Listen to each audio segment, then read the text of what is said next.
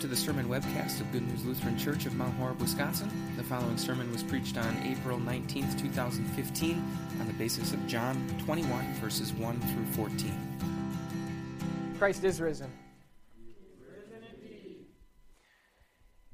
It's the kind of thing you might say only when you're really desperate.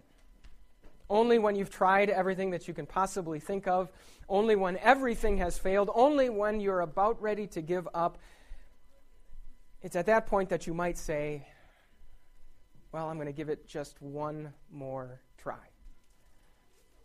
If you've ever found yourself saying those words, and not just when you're, when you're on the putting green, not just when you've been trying to beat the same video game for 12 straight hours, but if you've ever said those words about something that really, really matters to you, maybe you can appreciate how the disciples felt as the sun came up that day.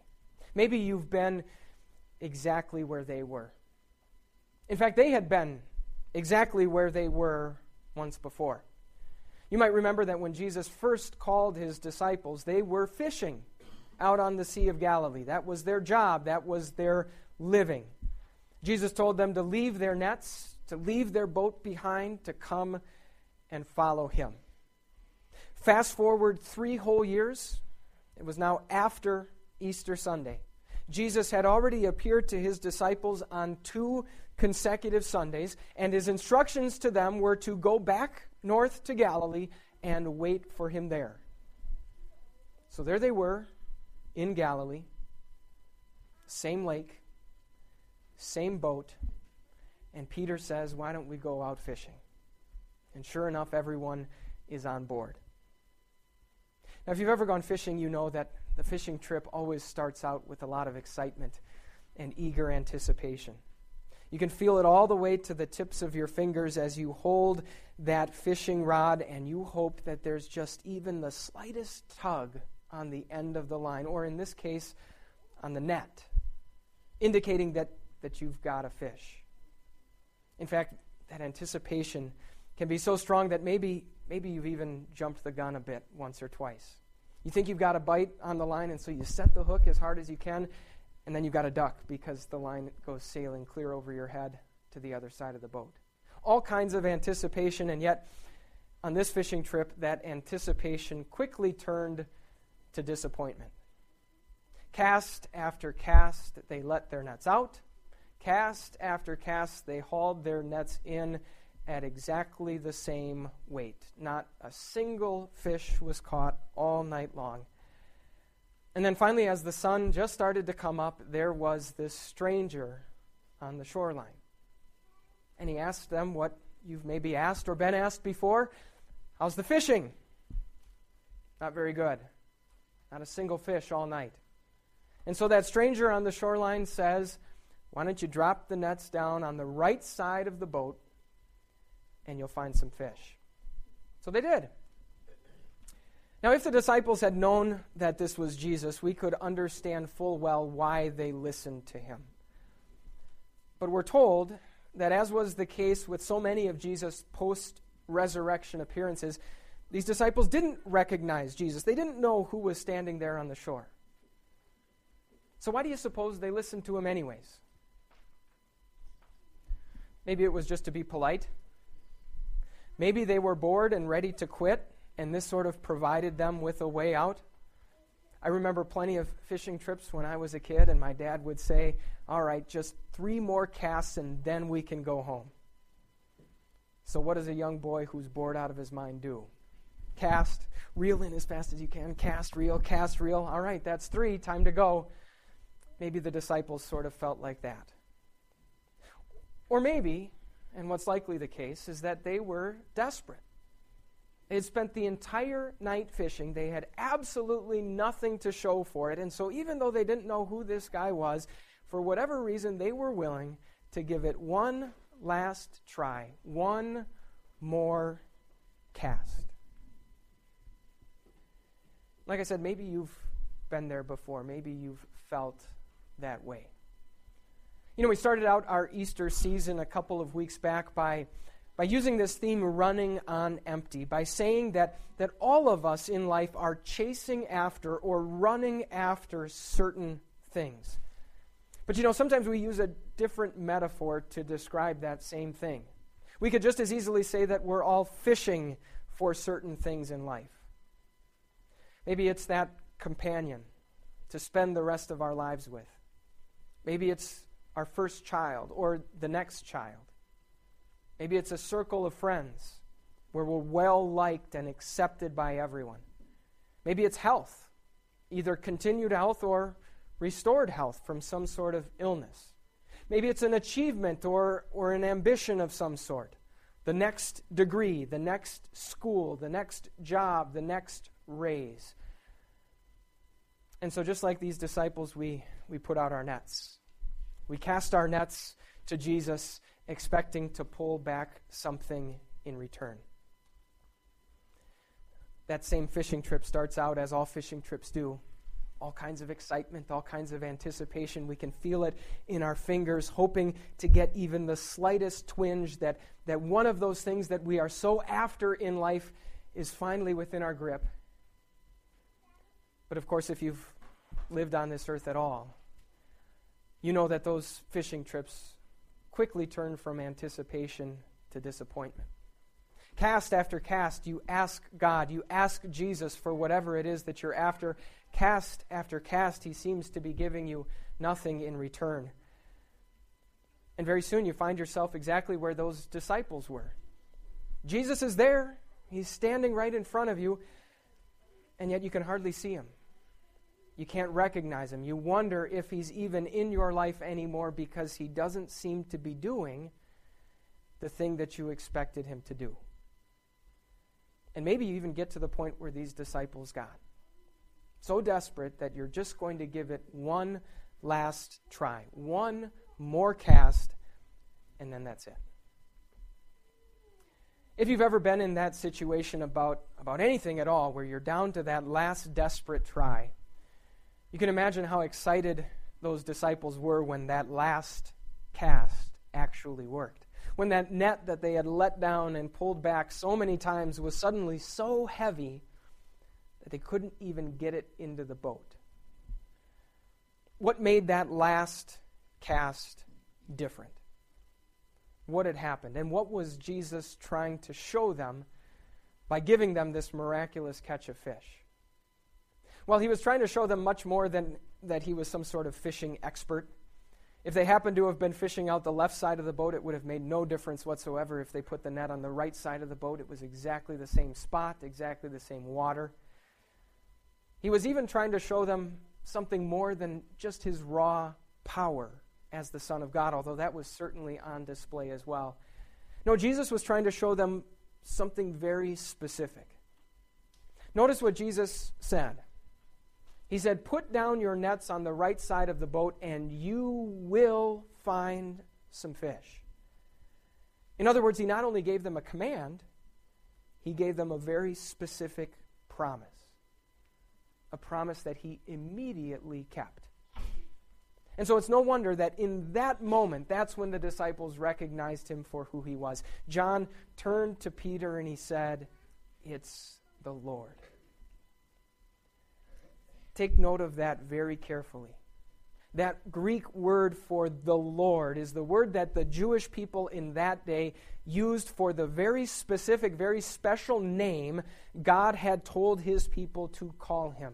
It's that same word that in your Old Testament English version is often translated Lord with all capital letters.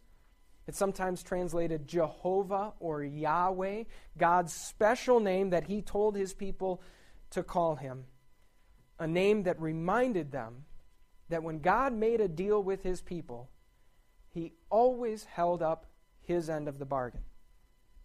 A name that reminded them that God always keeps his promises.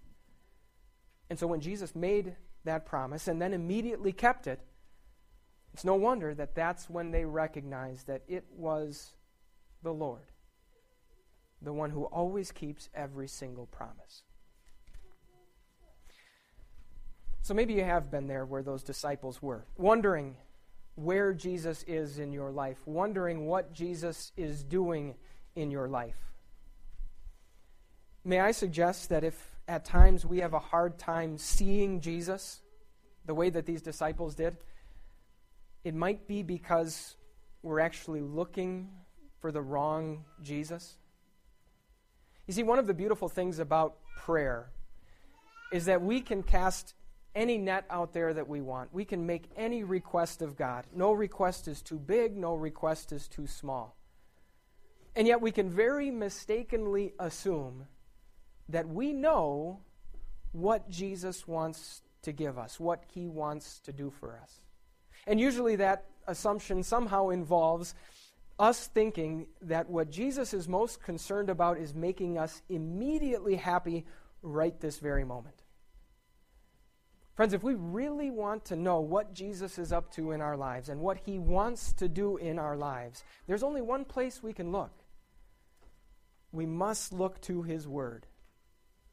What does he promise he's going to give us?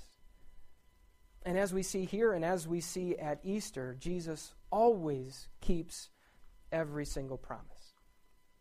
See, when we cast our nets out there and, and mistakenly assume that Jesus is going to give us something that he hasn't promised to give, well, there's a pretty good chance that we're not going to end up finding what we are looking for.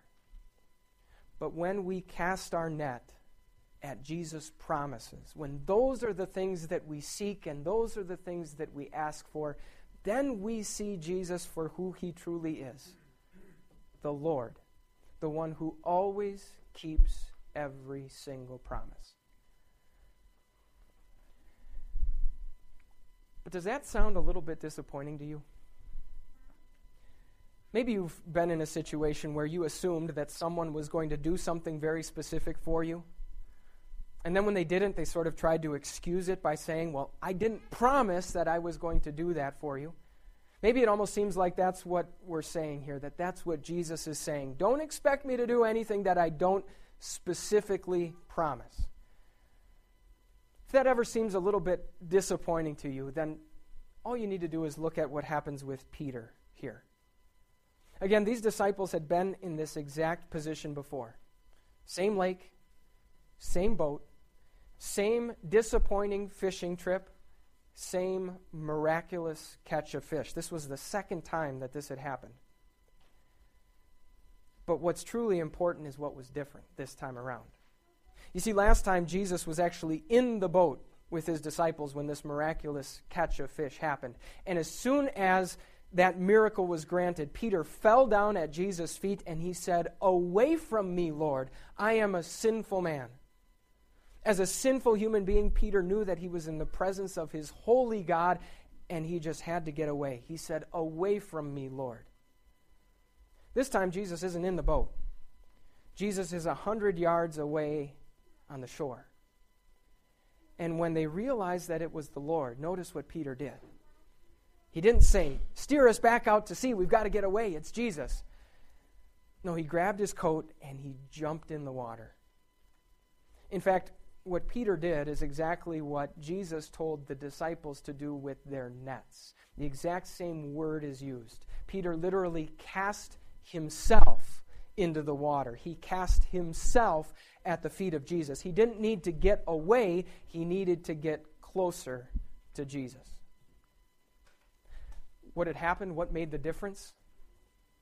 Well, in those three years that came in between the first catch and this second catch, Peter had been hearing over and over and over again all of the things that Jesus promises.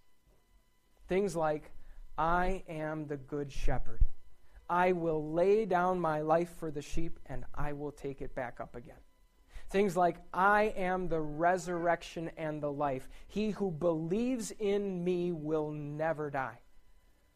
Things like, I am the way, the truth, and the life. I am going to the Father to prepare a place for you, and I will come back to take you there with me.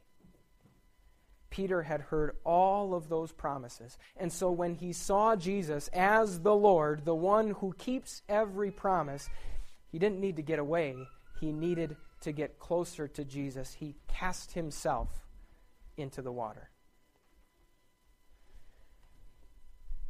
So, if you've ever been there, if you've been in this place of desperation, if you've wondered what Jesus is really up to in your life, and if you've even ever said to yourself, you know, I don't know what all of this church going, all of this Bible reading, all of this praying, I don't really know what it's getting me. If you've ever even said, you know what, I'm going to give it one more try, I'm going to give it one more cast. Well, friends, there's good news. Because one more cast is all it takes when you cast your net at Jesus' promises.